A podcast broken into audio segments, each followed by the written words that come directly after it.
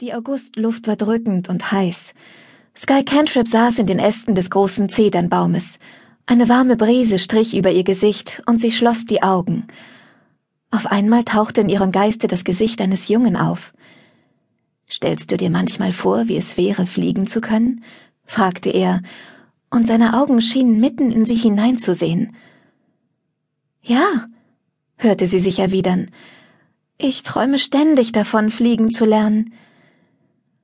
Während sie tiefer in ihrem Tagtraum versank, meinte Sky mit geöffneten Armen und in den Nacken gelegtem Kopf auf dem Rasen zu stehen. Und dann hob sie unter Herbeirufung ihrer magischen Kraft der Luft vom Boden ab. Hoch über die Baumwipfel stieg sie, bis sie wie ein Vogel durch die Luft segelte. Aber nach und nach verblasste der Traum.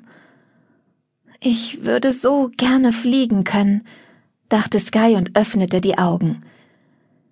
Ihre Gedanken wanderten zu Zack, dem Jungen mit den merkwürdigen Augen. Quinn, der Freund ihrer Schwester Flame, hatte ihn vergangene Woche mit nach Cantrip Towers gebracht.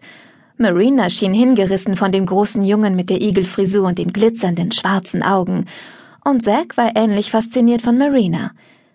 Flame und Quinn hatten Tennis gegen Marina und Zack gespielt. Danach hatten sie sich auf die Terrasse gesetzt.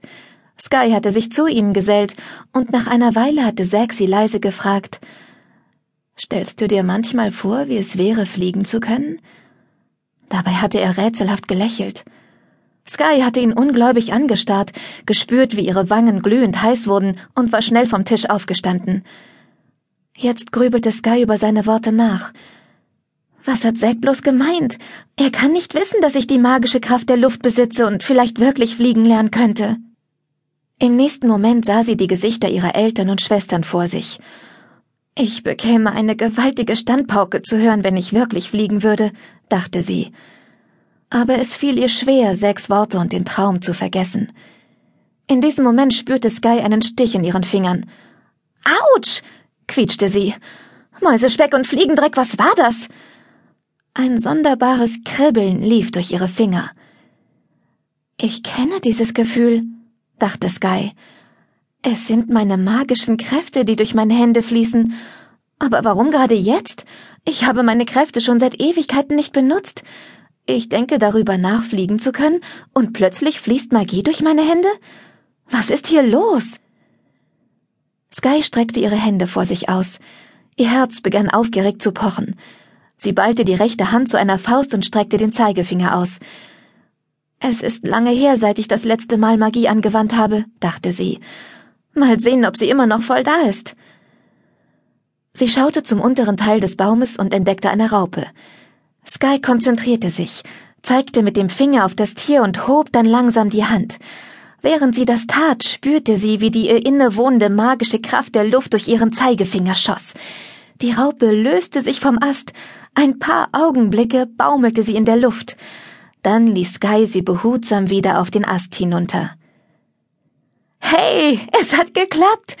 Sky hatte das Gefühl vor Aufregung zu platzen. Ich könnte bestimmt fliegen lernen. Es ist bloß eine Frage der Übung, dachte sie. Ich habe noch einen ganzen Tag, ehe Flame, Marina und Flora nach Hause kommen. Ich muss nur aufpassen, dass Mom mich nicht erwischt. Sie warf einen Blick auf ihr Zuhause, Cantrip Towers. Es war erst anderthalb Jahre her, dass Ottilie Cantrip von den magischen Kräften der Cantrips erfahren hatte, die auch ihre Töchter geerbt hatten. Aus Angst um die Mädchen hatte sie sie gebeten, ihre Kräfte des Feuers, des Wassers, der Erde und der Luft nicht länger zu benutzen, und die Schwestern hatten sich widerstrebend einverstanden erklärt. Von da an hatten sich Flame, die inzwischen 15 war, und Marina mit ihren jetzt 14 Jahren ganz auf ihre Freunde konzentriert Ihre magischen Kräfte schien sie vergessen zu haben. Sogar die zwölfjährige Flora schien jedes Interesse an der Magie verloren zu haben.